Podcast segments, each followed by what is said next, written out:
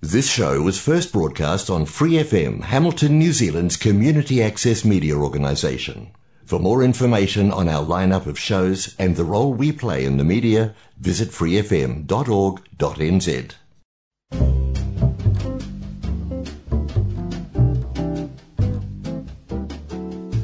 Kia ora, Brasil! O programa de rádio comunitária em Hamilton, na Nova Zelândia, para brasileiros ao redor do mundo. Que hora New Zealand, que hora Brasil, que hora mundo! Este é o Quero Brasil, o programa da comunidade brasileira feito aqui na Nova Zelândia para todo o mundo. Aliás, não só aqui da Nova Zelândia, porque nossos convidados sempre vêm de diversos lugares. A gente tem a honra de trazer brasileiros e gringos de diversos locais. Mas hoje nós temos dois convidados, é um casal que está falando daqui da Nova Zelândia, em Auckland é muito legal quando a audiência vem e contata a gente, porque é, cada programa eu convido vocês, né, para virem aqui, exporem seus projetos, contar as experiências de vida, porque muitas vezes tem gente que está passando por uma situação semelhante, de repente se identifica e até, sei lá, estava ficando desanimada e, quem sabe, né, volta a sentir aquela faísca ou ver a luz no fim do túnel. De repente, um desses dois aqui de hoje podem te ajudar ou, de repente, você pode falar assim: não, eu vou fazer melhor este caminho. Mas, enfim, muitíssimo obrigada por estar aqui comigo hoje, Felipe e Fernanda. Olá. Oi. Vocês estão ali em Auckland, né? Tudo bom? Sim. Sim, estamos em Auckland. Já há 13 anos na Nova Zelândia sentindo saudade do Brasil ou já chega? Brasil não quer mais? Sim, sim, ainda sinto saudade, sentimos bastante saudade das famílias, mais das famílias agora, né? Porque a gente já está bem adaptado aqui, e aqui já é a nossa casa, então é principalmente a família. Fernanda, eu vi ali que você estudou arquitetura, é isso? Sim, eu, eu morava em Santos, eu fiz quatro anos de arquitetura e na, na Unisantos, em Santos, e e foi durante esse curso de arquitetura que eu me envolvi também com banho tosa, com de animais. Foi no meu segundo ano de faculdade, em 2001, que eu fiz meu, meu curso de, de banho tosa. Foi mais na época para um passatempo. E, aí, no, aí acabei largando a faculdade e continuando com banho tosa. Mas é, agora aqui, desde o ano passado, eu comecei Estou tentando terminar meu curso de arquitetura aqui na Nova Zelândia agora.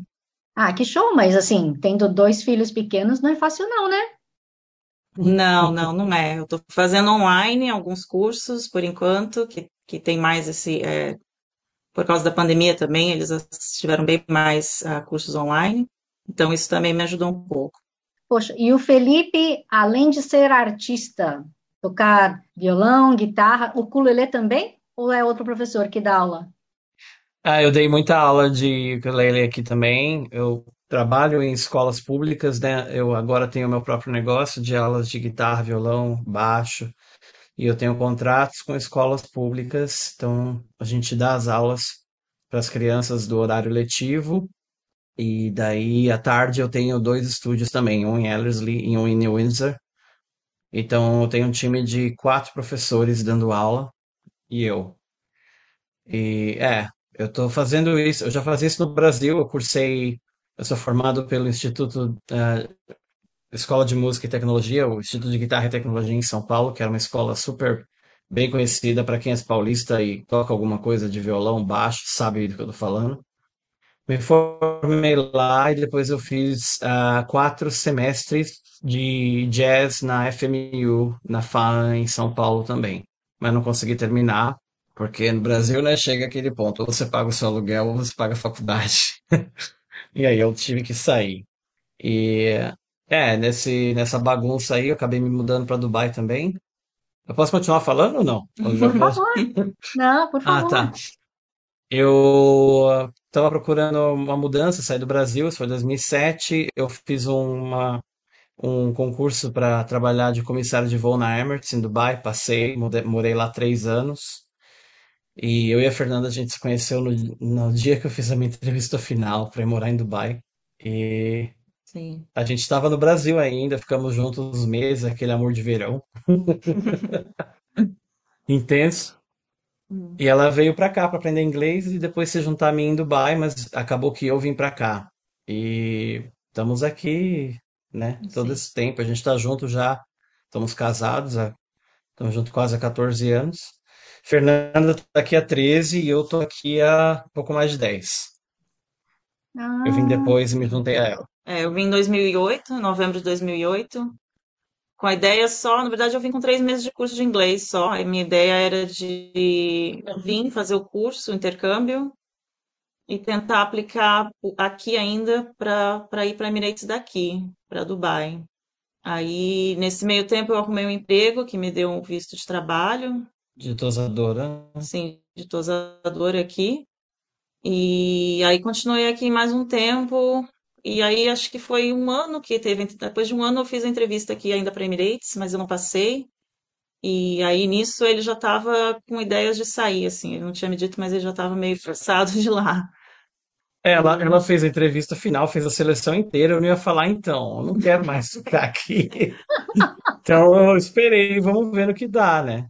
É, E eu gostava muito daqui também, assim. Foi É, meio que bom, na verdade, que eu não tenha pass... não, não passei, porque aí. é. Aí depois disso a gente começou a, a fixar o plano de ele vir para cá, em vez de eu ir para Dubai. mas Fernanda, por que é. Nova Zelândia?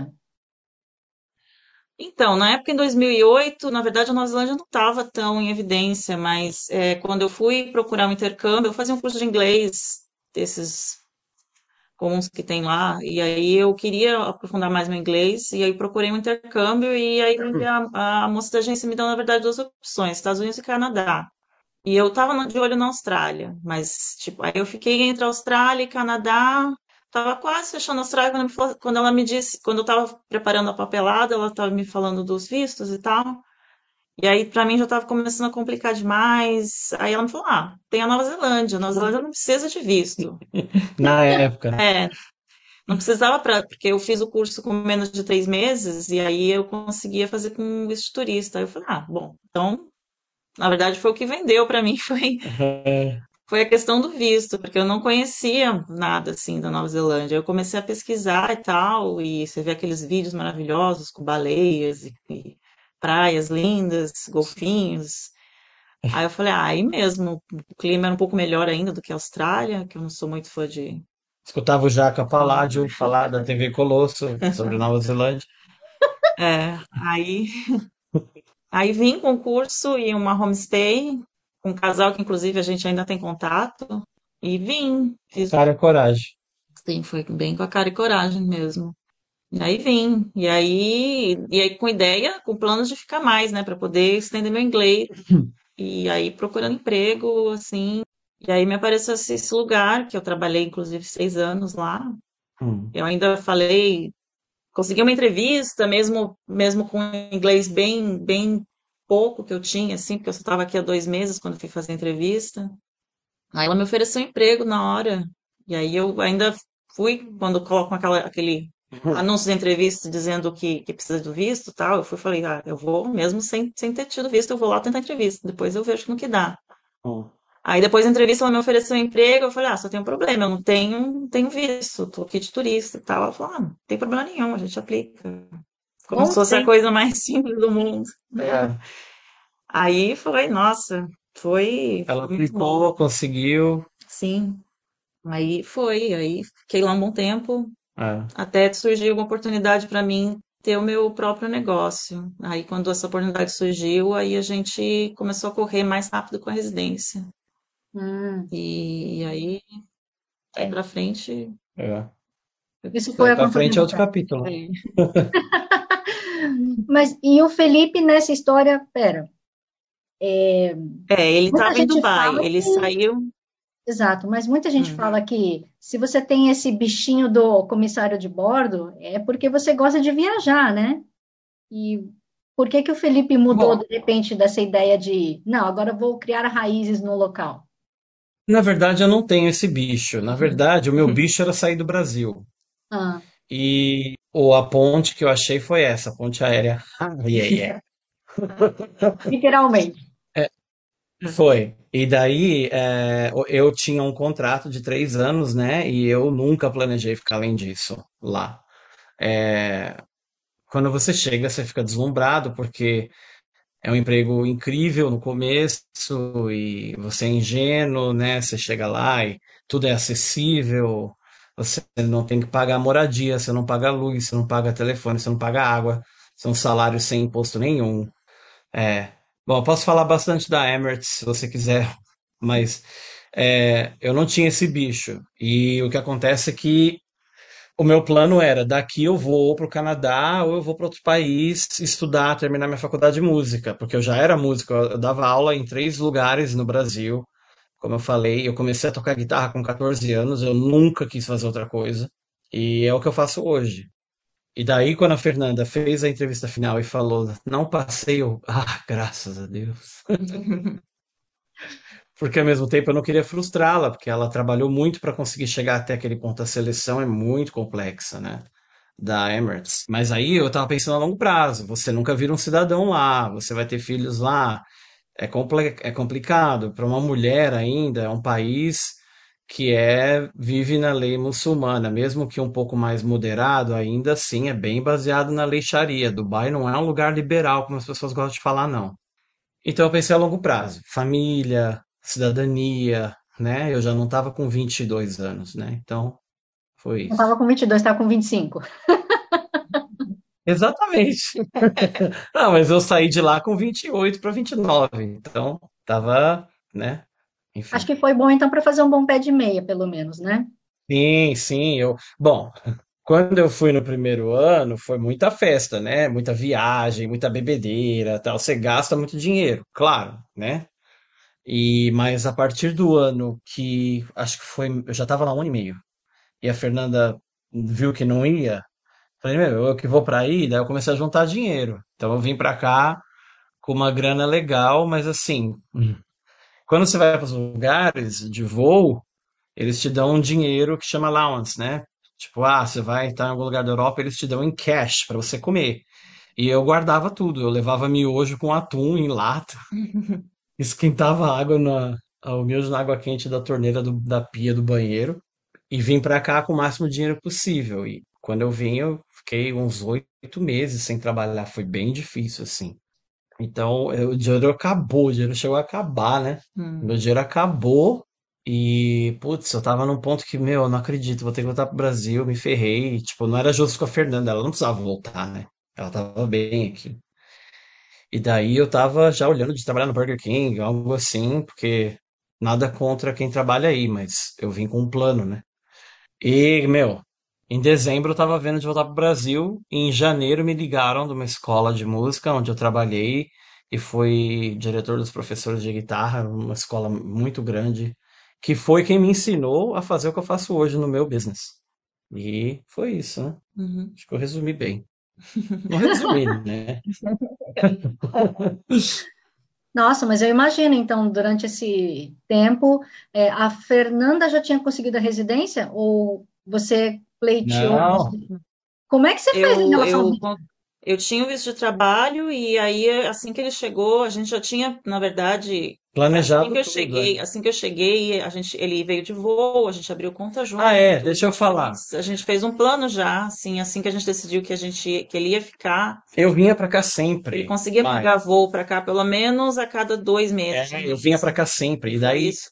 Abrimos conta no INZ junto. Naquela época não tinha essa burocracia que tem agora. Vamos abrir uma conta conjunta. Daí fiquei mandando dinheiro pra nossa conta conjunta. É, ele me mandava cartão postal, ele É. de férias, a gente teve, tipo, um- a gente tinha um relacionamento, então, tipo, não tinha problema. Assim que ele chegou, a gente só Aplicou aplicou. Então, ele era meu partner e tinha o visto de trabalho, por isso que ele tinha essa liberdade de ele poder trabalhar com o que ele queria, assim, é, É. um visto mais aberto, ligado ao meu, né, de, de trabalho na época. Mas a gente planejou isso, porque eu, a gente leu bastante é, o site na época, e eles falavam, tudo serve, histórico de e-mail, Skype, a gente ficava horas e horas no Skype. É, Então, E mesmo desde o Brasil, É. né? A gente tinha fotos, É. mesmo antes da gente resolver sair do Brasil, já, já É. tinha. Então foi tudo um relacionamento legítimo que foi, tipo, alugamos um imóvel juntos, com contrato. Foi tudo bem pensado, assim. Assim, teve cara e coragem, mas teve um plano aí também. é, a gente passava horas no Skype conversando É. sempre. Hoje a gente nem se fala mais, tem que ver.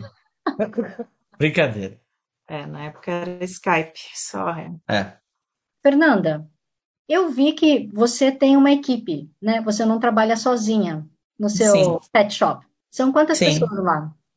Agora são Seis. seis comigo. Uhum. Sim, são seis pessoas comigo, são seis. Eu tenho cinco funcionários agora.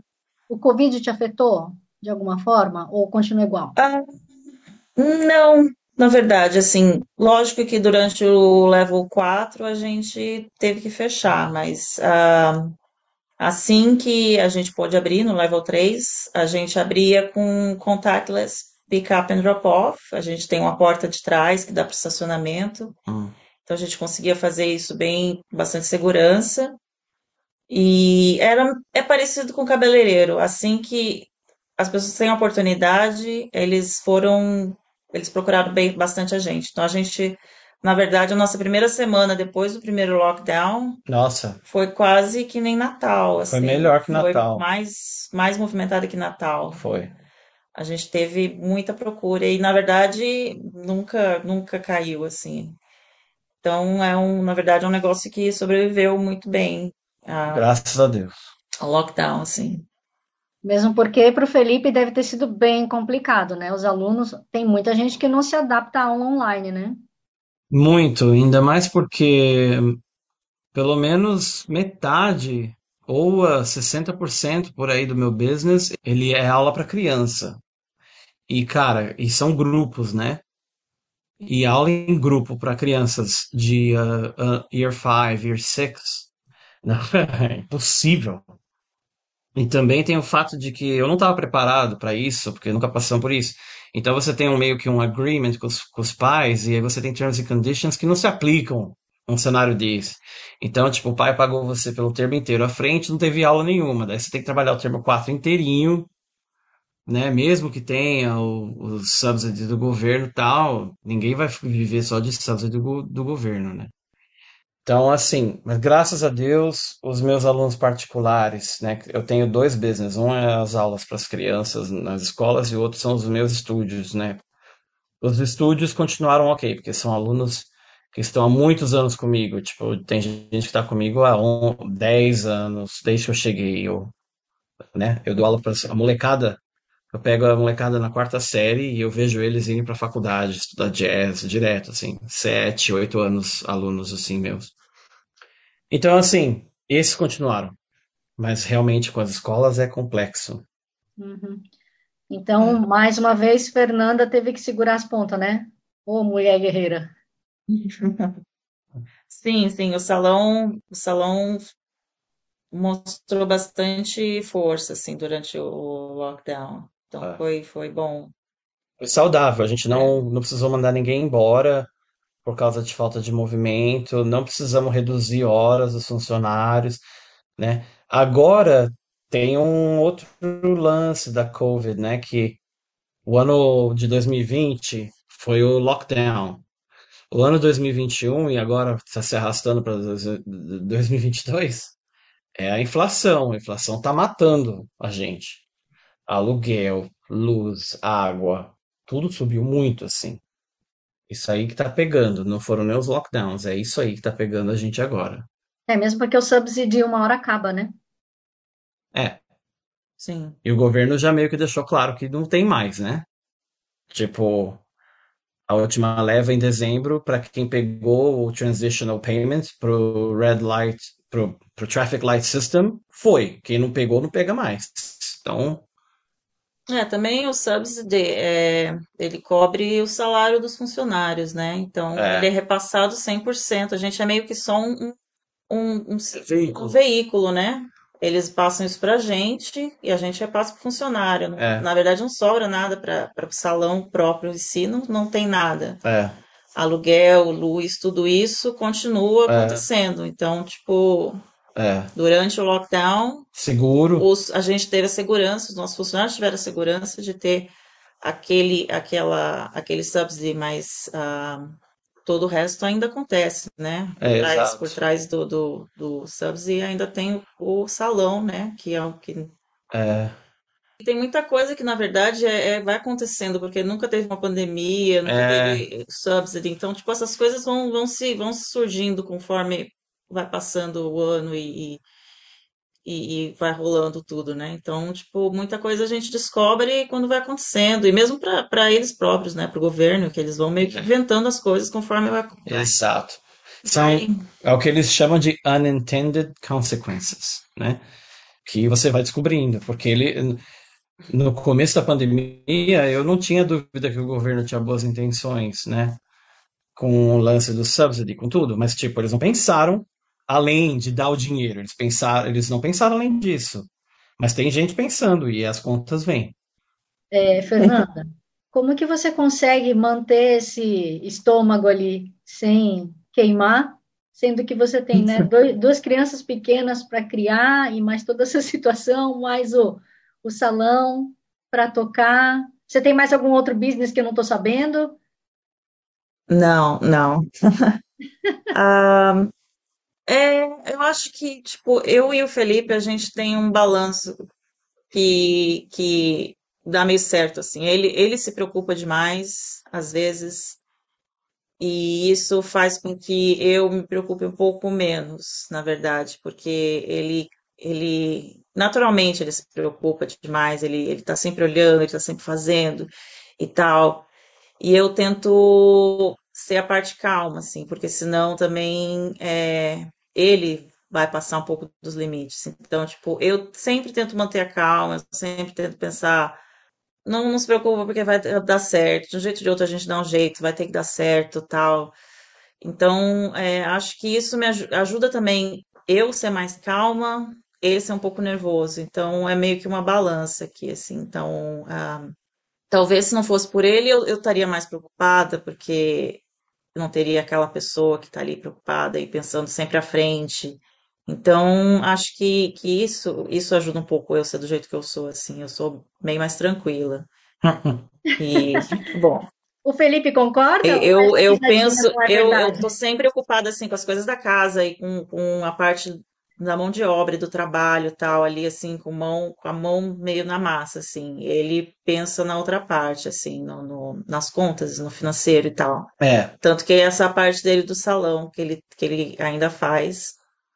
E eu tô tentando tirar um pouco dele, mas ah, depois de seis anos de salão é, é um pouco mais difícil, assim, porque ele já tá. E se fosse do começo, quando era só eu no salão, porque na verdade abri o salão, era só eu. Uhum. Aí a gente arrumou uma pessoa, aí duas, então aí a gente mudou para um lugar maior, então foi crescendo aos poucos. Então agora tá um pouco mais difícil para mim, no tamanho que tá, assim, tirar tudo isso dele, assim.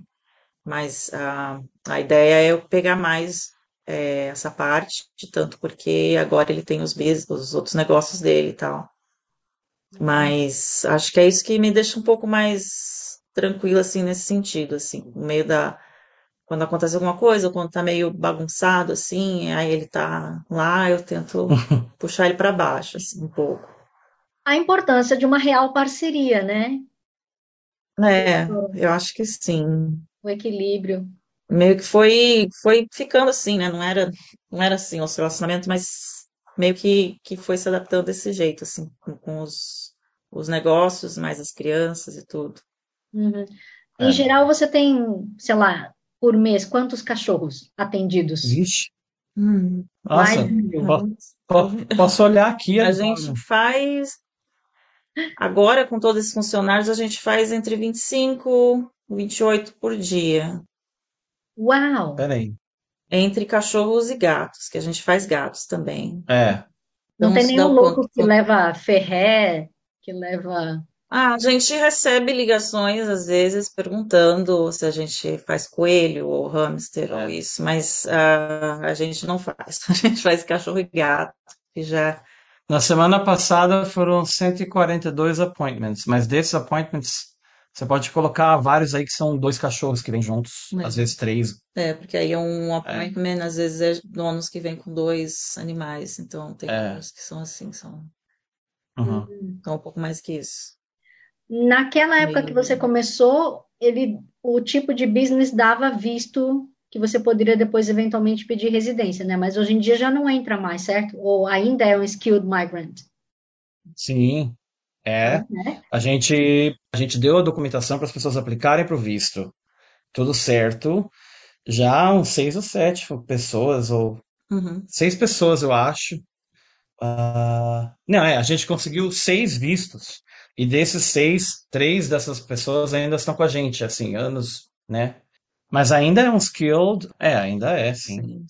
E é, e é, na verdade, uma profissão, assim, é, é muito difícil arrumar funcionário, assim, é um problema, na verdade, maior do que arrumar cliente no momento, porque a gente tem muito cliente, a nossa ficha de cliente agora está Passou de Passou de 3.200. 3.200 clientes que a gente tem, uma, a carta, nossa carta de cliente, entre só de cachorros, mais uns 300 gatos.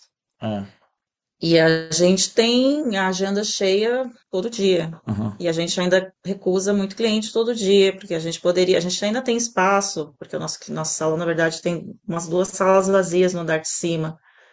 O problema maior, na verdade, do salão, e na verdade, De no país. primeiro ano na- do salão, é funcionário. Uhum. porque é muito difícil arrumar funcionário experiente. E aqui, na verdade, muitos dos tosadores que são kiwis, eles abrem o salão na garagem de casa, porque Hum. eles têm a propriedade, eles não vão pagar aluguel e é muito fácil você abrir um salão em casa, não tem nenhum tipo de burocracia aqui. Uhum. Então, a gente não consegue funcionário kiwi, porque os kiwis vão fazer, vão trabalhar para si pró- para si próprio. A gente teve muito pouco kiwi. Na verdade, nenhum kiwi com muita experiência. Na verdade, a gente pegou A gente tem cidadãos neozelandeses, Sim. mas não são kiwis nascidos aqui, né? É. Então, É. nossos funcionários geralmente a gente ou traz do Brasil, ou é pessoas que estão aqui, estão usando há pouco tempo, mas assim, que nem eu, assim, eu tô, eu tô tosando desde 2001. Uhum. Então, é, a gente tem uma qualidade alta no salão, e a gente precisa de funcionários com, com esses skills que Um padrão. É, e é muito difícil arrumar aqui. É, A gente, na verdade, a nossa primeira procura é Brasil, e com a, com a fronteira fechada, Exato. Kimi, é, é, é, é mais difícil, né? Uhum. Então, aí, e mesmo com a pandemia, a gente pode, a gente ainda tem os clientes, né? Ainda tem muito movimento. Então, E para o Felipe, então, eu acredito que, não sei, em farol vermelho muda muita coisa? O problema do, do vermelho é. Bom, primeiro que eu também tenho um lance que eu tenho uma banda de thrash metal e a gente. Eu tinha uma mini turnê agendada aí com os meus camaradas de banda e tá tudo cancelado, né? Era ia começar agora, meio de fevereiro.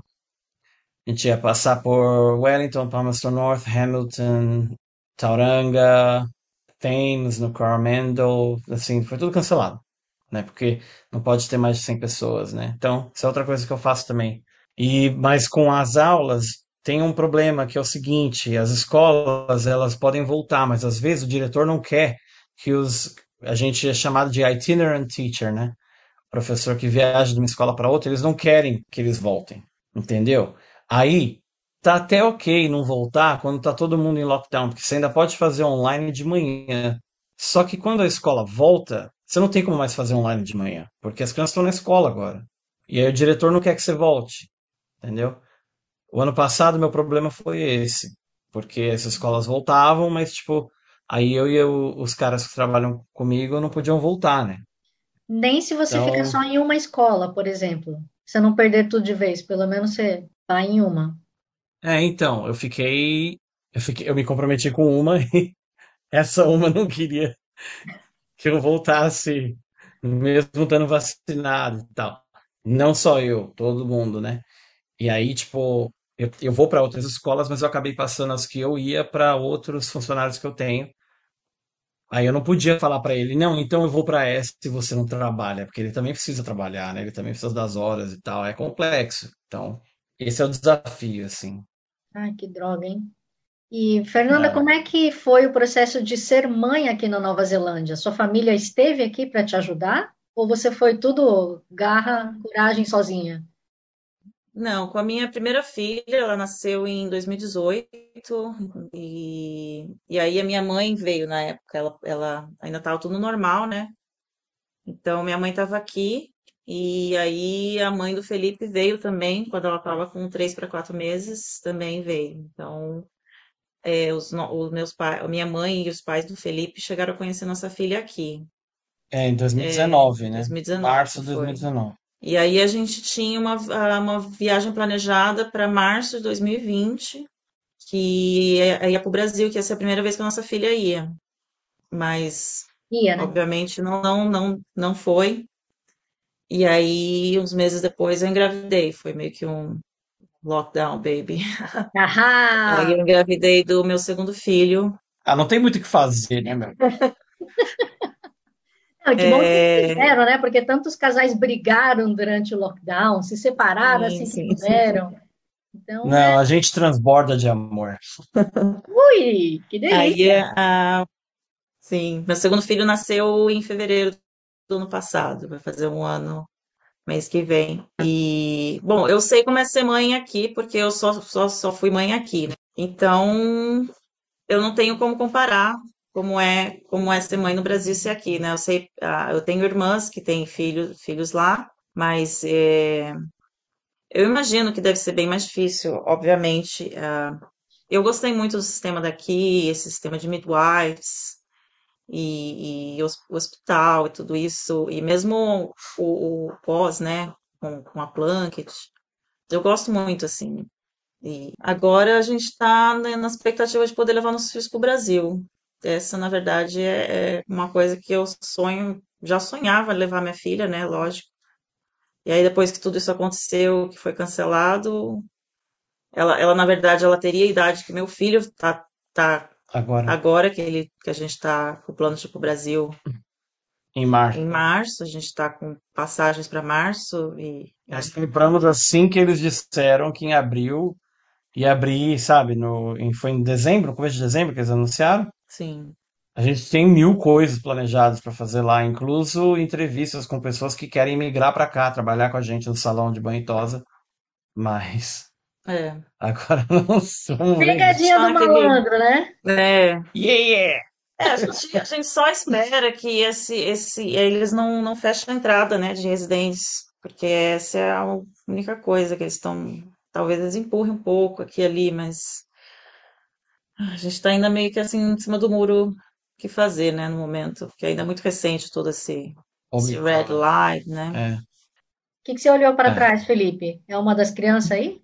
Não, é os cachorros, são as duas crianças que estão bagunçando ali a sala agora. Os, os nossos filhos estão dormindo. Ah, que, que bênção, né? Nem todo mundo consegue fazer isso. Ah, a gente é regra da casa. O mais novo tá na cama às seis e meia e a mais velha às sete e meia. É, Poxa, parabéns, parabéns, vocês conseguem, porque eu não consigo, não. A maioria das noites a gente consegue. Muito bem. E vocês pretendem ter mais filhos? Ou chega?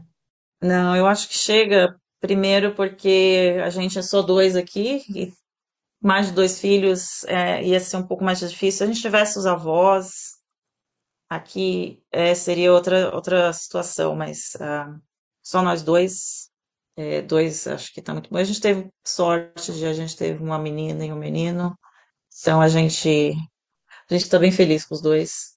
A gente às vezes pensa, às vezes quando a gente vê alguém com filho ou com bebezinha, ah, lógico, meu filho ainda é bem novinho, mas a gente ainda fala sobre ter um terceiro, mas ah, a razão fala mais alto. Muito bem. É, bom, Felipe, se alguém quiser te encontrar para ter aula ou para, não sei, contratar seu estúdio ou até a sua banda, como é que chama a sua banda? Como é que faz para entrar em contato? A minha banda, ela é uma banda tributo de Metallica e Megadeth. E nós somos Megadeth. Como E- chama? Megadeth. Metallica, Megadeth. Megadeth. Megadeth. Ok. Ok.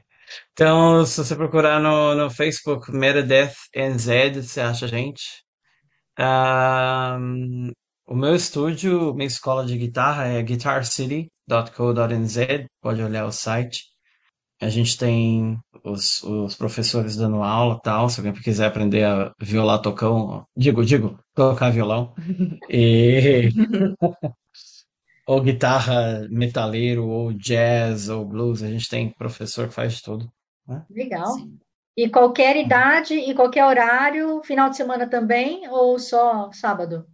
Ou nem sábado? Ok, wow, ok, não. Uh, é, segunda a sábado e qualquer idade assim, depende. Se geralmente a gente pega crianças assim de 8, 9 anos começando, se eles já tocaram um pouco de ukulele, aí beleza. Senão a gente recomenda que comece no ukulele. Mas assim, de 10 anos para frente não não tem muito problema começar com violão ou guitarra direto. A gente tem um estúdio em Ellerslie, num Child Care Center, e eu tenho um estúdio aqui em casa, numa cabine do lado de fora da minha casa, que é onde eu dou aula para os meus alunos e um outro rapaz que trabalha comigo aqui também dá aula ali. Que bairro então a é? gente tem esses dois lugares. Uhum. Que bairro que é? New Windsor. New Windsor, eu não falei, desculpa. New Windsor, é entre o Mount Albert e Avondale. Avondale, isso. Hum. E para Fernanda, aonde fica seu pet shop? Como chama? Horários de funcionamento? Ah, nosso salão é o Core Hub. A gente está na Richmond Road, em Berlim. Ali em West Lynn, onde, onde tem os shoppings ali, as lojinhas ali, bem no comecinho da Richmond Road. Ah, a gente está aberto de segunda a sábado, das nove até terminar os cachorros, que geralmente é às umas cinco e meia, mais ou menos. A gente trabalha com appointments, uh, dá pra, a gente tem um site, porhub.com.nz. .co. É, faz, você pode fazer os appointments pelo site, a gente tem uma, uma, uma página de bookings. Online bookings. Online bookings, o que é ótimo pra gente, porque enquanto a gente está aqui cuidando das crianças, durante a noite, tem sempre gente marcando. A gente tosa gatos, É, a gente tosa, a gente A gente não, elas. A gente tem um estilo bem brasileiro, porque Uhum. a maioria dos nossos funcionários são brasileiros. E Agora não, é 50-50. é, agora a gente tá. Não, ainda Não, a ainda maioria é a é. maioria, São sim. quatro brasileiros, uma taiwanesa e uma russa. Sim. É. E a gente tem até produtos brasileiros também. A gente tem uns adicionais que, na verdade, só a gente faz. Por exemplo, Por exemplo, conte mais. branqueamentos. A gente tem a, De pelo a ou de dentro? unha dos cachorros. De, de Peso. dois, na verdade. De, de dente A também. gente tem É. limpeza de dentes, a gente tem branqueamento de pelos, a gente tem Pintura de unha, pinturas de unha, a gente tem esfoliação, tosa a criativa. tosa criativa, a gente faz bastante coisa que a gente trouxe do Brasil, com produtos que a gente também traz do Brasil, sempre que a gente pode ir, ou a gente agora tem bastante pessoas que importam É. os produtos brasileiros. Flávio Então, Fernandes. Sim. Um abraço, Flávio. E então, para quem tem o pet aqui e, e conhece o estilo da tosa do Brasil, Pra quem tem o pet, você diz o cão ou o gato. sim, o pet. Ah, tá. No pet shop. Não, o animalzinho, Ah, a gente tem um estilo bem brasileiro. A gente tem o quentes brasileiros, inclusive. Ah, e para uma empresa que já está consolidada dessa forma, com uma boa carteira de clientes, o que você tem de próximos projetos ou planos? Não sei, de repente criar uma franquia, expandir, ter uma outra Hum. A unidade? gente está com ideias e projetos de abrir cursos, porque na verdade hum, é da onde a gente pode tirar de repente a mão de obra, também que é. é o nosso problema, né? Então já resolve um problema e já cresce o salão e a gente já aproveita também aquela área do salão lá em cima que a gente não está utilizando. Posso fazer um adendo? A gente estava falando essa semana de abrir um curso para brasileiros, ah, depois do horário de trabalho, porque a gente tem tosadores brasileiros no salão que não falam inglês, mas que têm muita experiência, que são donos de negócio no Brasil. Então, eles poderiam servir essa comunidade, né? E, e os cursos que tem aqui em Oakland geralmente são das são na parte da tarde ou da parte da manhã. Caríssimos, A gente caríssimos. está querendo abrir um, o curso na, no horário noturno, que na verdade o horário noturno aqui na Nova Zelândia não é uma coisa que eles aproveitam muito assim para fazer esse estudo e tal. E, e seria muito bom também, porque você poderia ainda estar trabalhando e estar fazendo esse curso para te preparar para um próximo trabalho, né? Não dá para você estar o dia inteiro parado fazendo curso e, e Uhum. né? Tá precisando, as pessoas, as pessoas precisam trabalhar ainda. Que Então a legal. gente está com essa ideia de estar fazendo esse curso noturno Uhum. e fazer um específico para brasileiros, porque porque na verdade é um mercado que é ótimo para brasileiros. Os brasileiros são muito conhecidos aqui na, na profissão, porque são profissionais bons sempre. Brasileiro é sangue no zóio, cara. Né? Cês- Não é Tem verdade? muitos brasileiros que trabalham na área aqui, na verdade. Então, É. e os brasileiros no mercado de, to- de banho e tosa, porque na verdade é um grupo bem fechado que todo mundo se conhece. Então, Uhum. todo mundo sabe que os brasileiros são bem fortes assim na- no mercado. Mas a sua concorrência é de brasileiros também? Ou são outras nacionalidades? O, tem, a gente tem concorrentes brasileiros, a gente tem concorrentes de outras nacionalidades também. E tem brasileiro, na verdade, em várias cidades da Nova Zelândia, Uhum. ah, Fazendo isso. fazendo isso, ou dando cursos até. Uhum.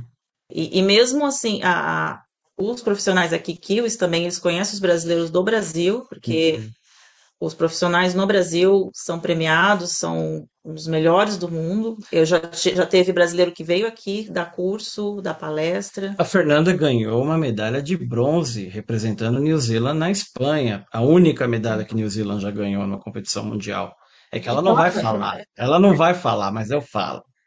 É, É existe um tosa? mercado muito grande de, Sim, de- de competição mundiais e tudo isso. Então, as- é aí que o Brasil aparece bastante esse destaque e é conhecido, porque o Brasil, no mercado mundial competitivo, é top, assim. É. Então, O Brasil legal, é né? competitivo. Como foi essa competição, assim? Você tinha que fazer rápido ou era quantidade ou você tinha que fazer de um Não, as competições, as competições de tosas são. é, tem um campeonato mundial que acontece a cada dois anos na Europa, países diferentes da Europa, e são times, são geralmente 12 times, e cada time são cinco pessoas que tosam diferentes grupos de, de, tipo, de raças. Hum.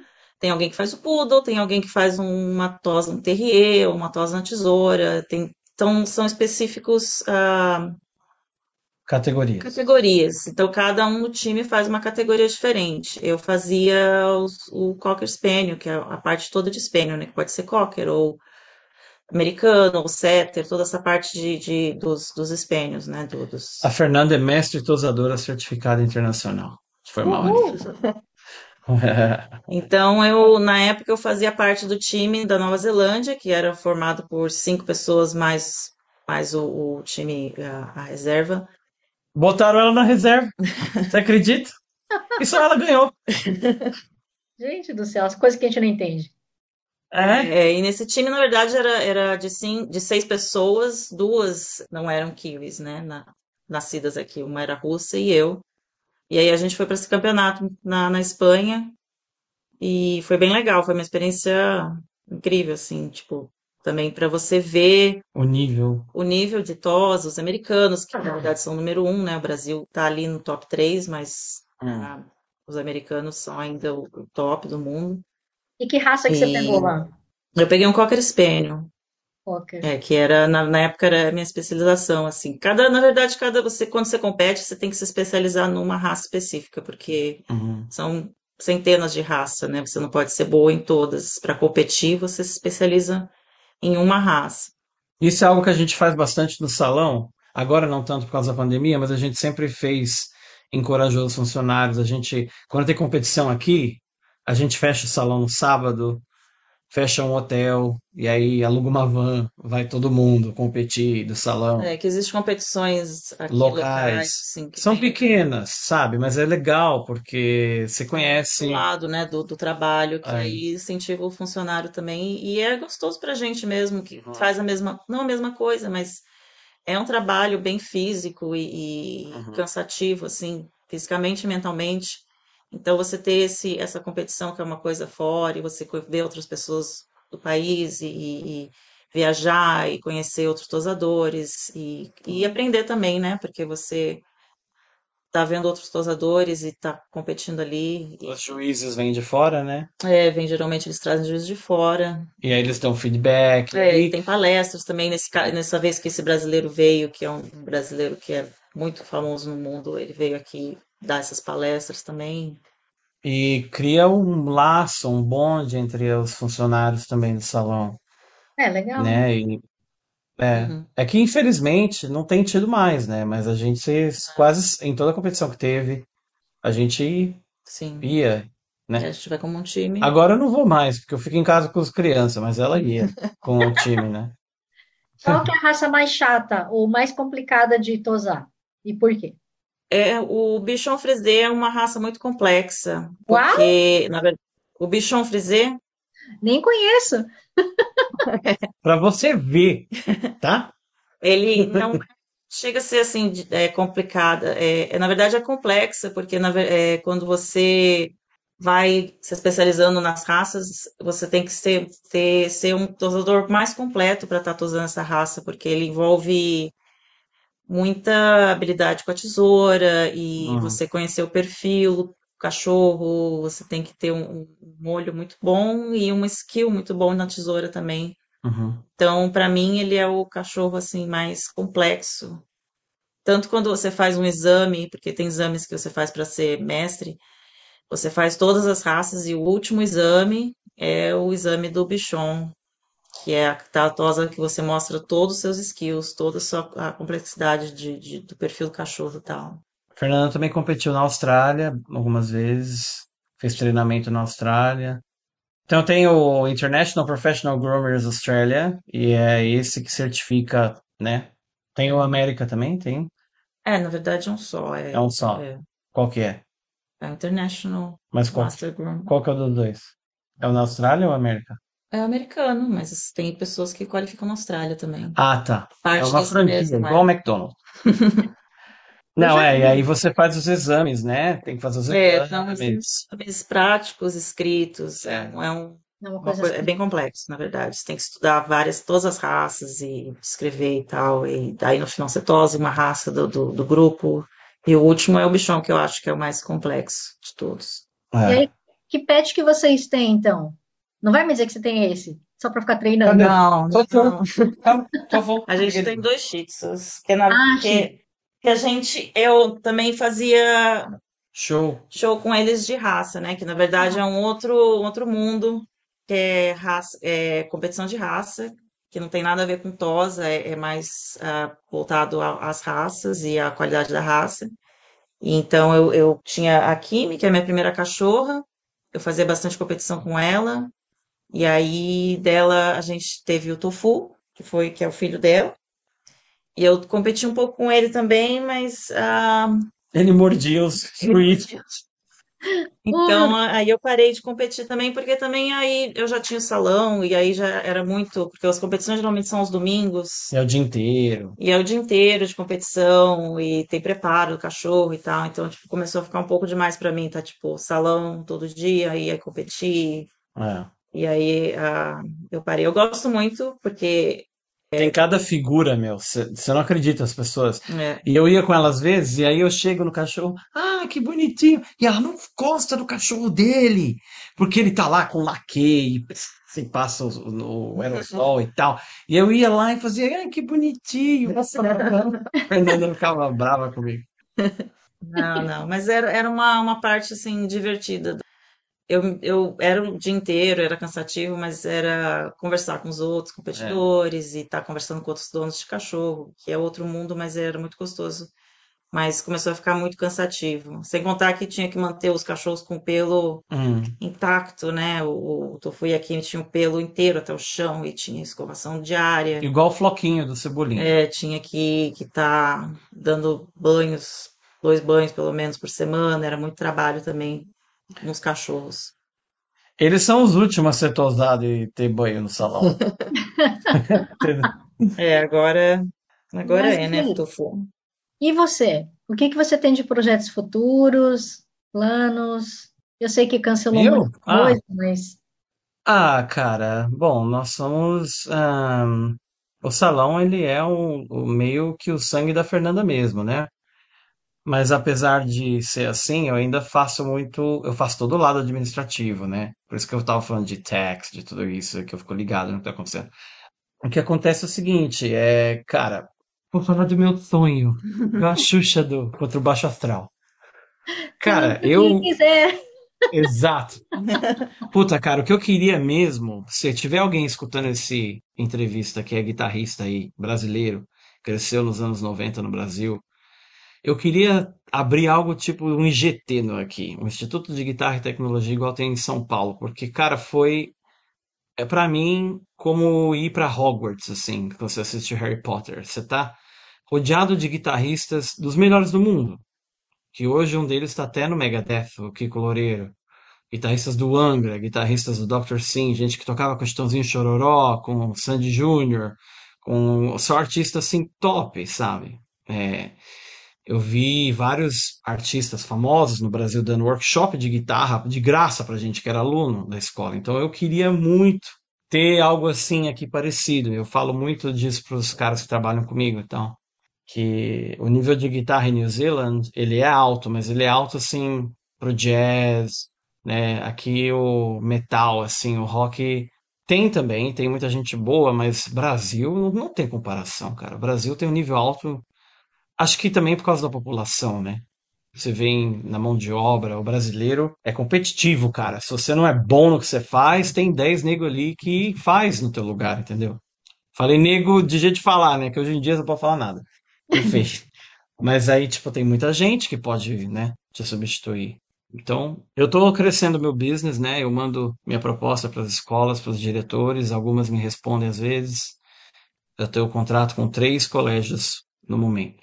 E eu quero expandir essa rede, mas se você me perguntar, o que eu queria mesmo é pegar um prédiozinho, montar um, um tipo um IGT mesmo, onde você vai lá para ser fera, você não vai lá ter aulinha de guitarra. Você vai lá estudar mesmo, igual, igual eu fiz. Esse é meu sonho. Mas, cara, é. Putz, cara, se tiver alguém ouvindo esse aqui que for guitarrista, sabe o que eu tô falando, cara. Brasil tem Mozart Mello, tem Pixinga, tem Faísca, tem Eduardo Danui, tem Kiko Loureiro, tem, meu, tem guitarrista assim que é mundial o nível. Entendeu? Então, tipo, aqui você não acha caras assim. Você não acha.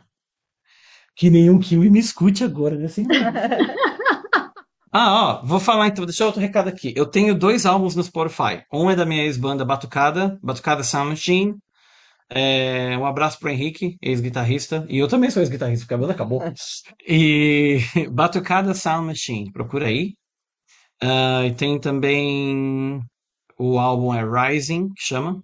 E o meu EP, que é só Felipe Simoneto, com S, dois T's. Que é só eu, eu toco e canto e foi gravado no Brasil. Aliás, esse é um dos meus planos, gravar agora no Brasil de novo, mais cinco músicas quando eu voltar. Ah, então você canta também. Ah, sim. Minha voz é aveludada. Aí quando você vê, você tá... ah, o vocal é mais pegado pro hard rock, assim. É, tá no Spotify, quem quiser ouvir, Felipe Simoneto. Tem três, é um EP, tem três músicas ali mas eu vou tenho mais para lançar assim que eu puder gravar no Brasil. Ah, legal. É, uhum. Bom, Felipe e Fernanda, muitíssimo obrigada por toda a atenção de vocês. Vamos só repetir então uhum. o site de cada um para as pessoas se quiserem entrar em contato. Fernanda, por favor, uhum. primeiro. Nosso site é o porhub.co.nz. A gente também tem Facebook, Instagram. Porhub Grooming, Instagram. Porhub Grooming, é. E é isso aí. Tá tudo lá no site, nossas fotos dos nossos cachorrinhos. A gente faz post sempre, põe vídeos. Mesmo quem quiser seguir a gente no Instagram só para ver os, os antes e depois, para curtir nossas fotos, assim, para olhar lá no Stories, sempre uns, uns cachorrinhos fofos. Uhum, Curte lá, gente. E Felipe? O meu é o guitarcity.co.nz. Ali tem o perfil dos nossos professores, o meu perfil. Eu tô muito bonito na foto, preciso falar. E é, Felipe Simoneto, com S, dois T's, no Spotify, se você quiser ouvir. Está disponível. e eu avisei para vocês, né? Eu sei que é difícil, mas, por favor, escolham uma música brasileira cada um e dediquem para alguém, por favor. Ah, eu vou escolher o Pacato Cidadão, do Skank. Primeiro porque eu adoro Skank, sempre gostei. Eu gosto das bandas de rock mais antigas brasileiras em Jota Quest e tal, mas. Isso não é rock, não. Como não? Sim, é um rockzinho brasileiro de leve. Uhum. E, e o Pacato Cidadão a gente dedica para todo mundo que está aí batalhando residência, cidadania. Uhum. É uma música que marcou a gente desde a nossa, nossa corrida aí pelas, pela residência. Uhum. E sempre que a gente tem um amigo que passa e que consegue, Uhum. a gente sempre manda música, canta e celebra. Então, Como cantamos a da Xuxa, parabéns, faz aniversário. mas é, vai para todo mundo aí, nossos, nossos amigos próximos aí que acabaram de conseguir pegar o passaporte aí agora. Ok. E o É aí. Felipe?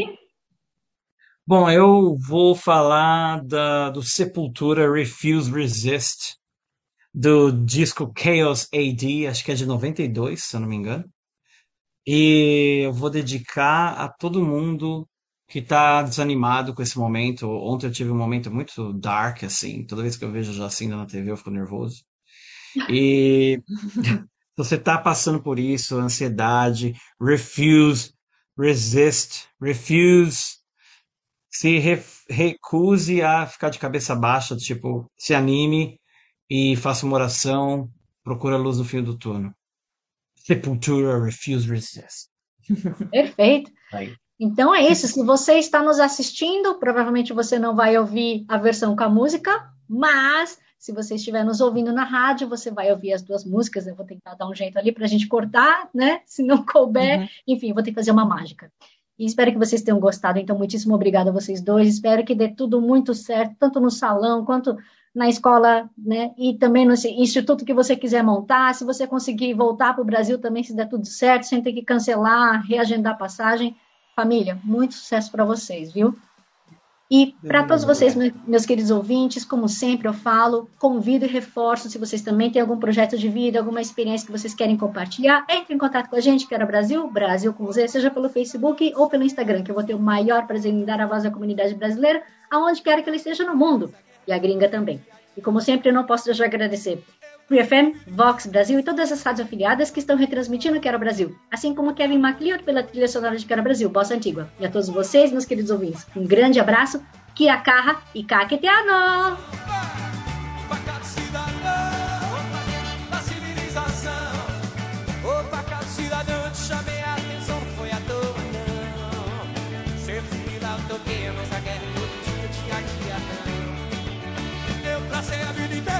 São incríveis luz do sol.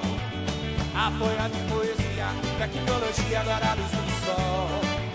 Pra que tanta TV? Tanto tempo pra perder. Qualquer coisa que se queira,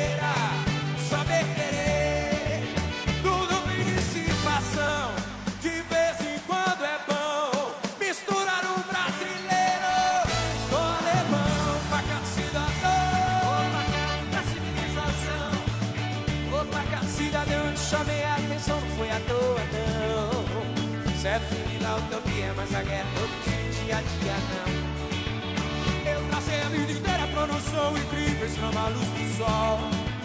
Apoia de poesia, tecnologia, agora a luz do sol.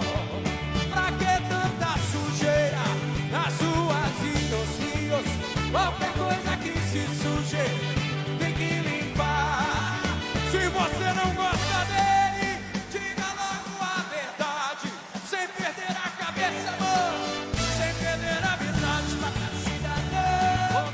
Thanks for listening to this Free FM podcast. If you want to hear more content like this, you can support Free FM via Patreon. Head to patreon.com slash freefm89 to find out more.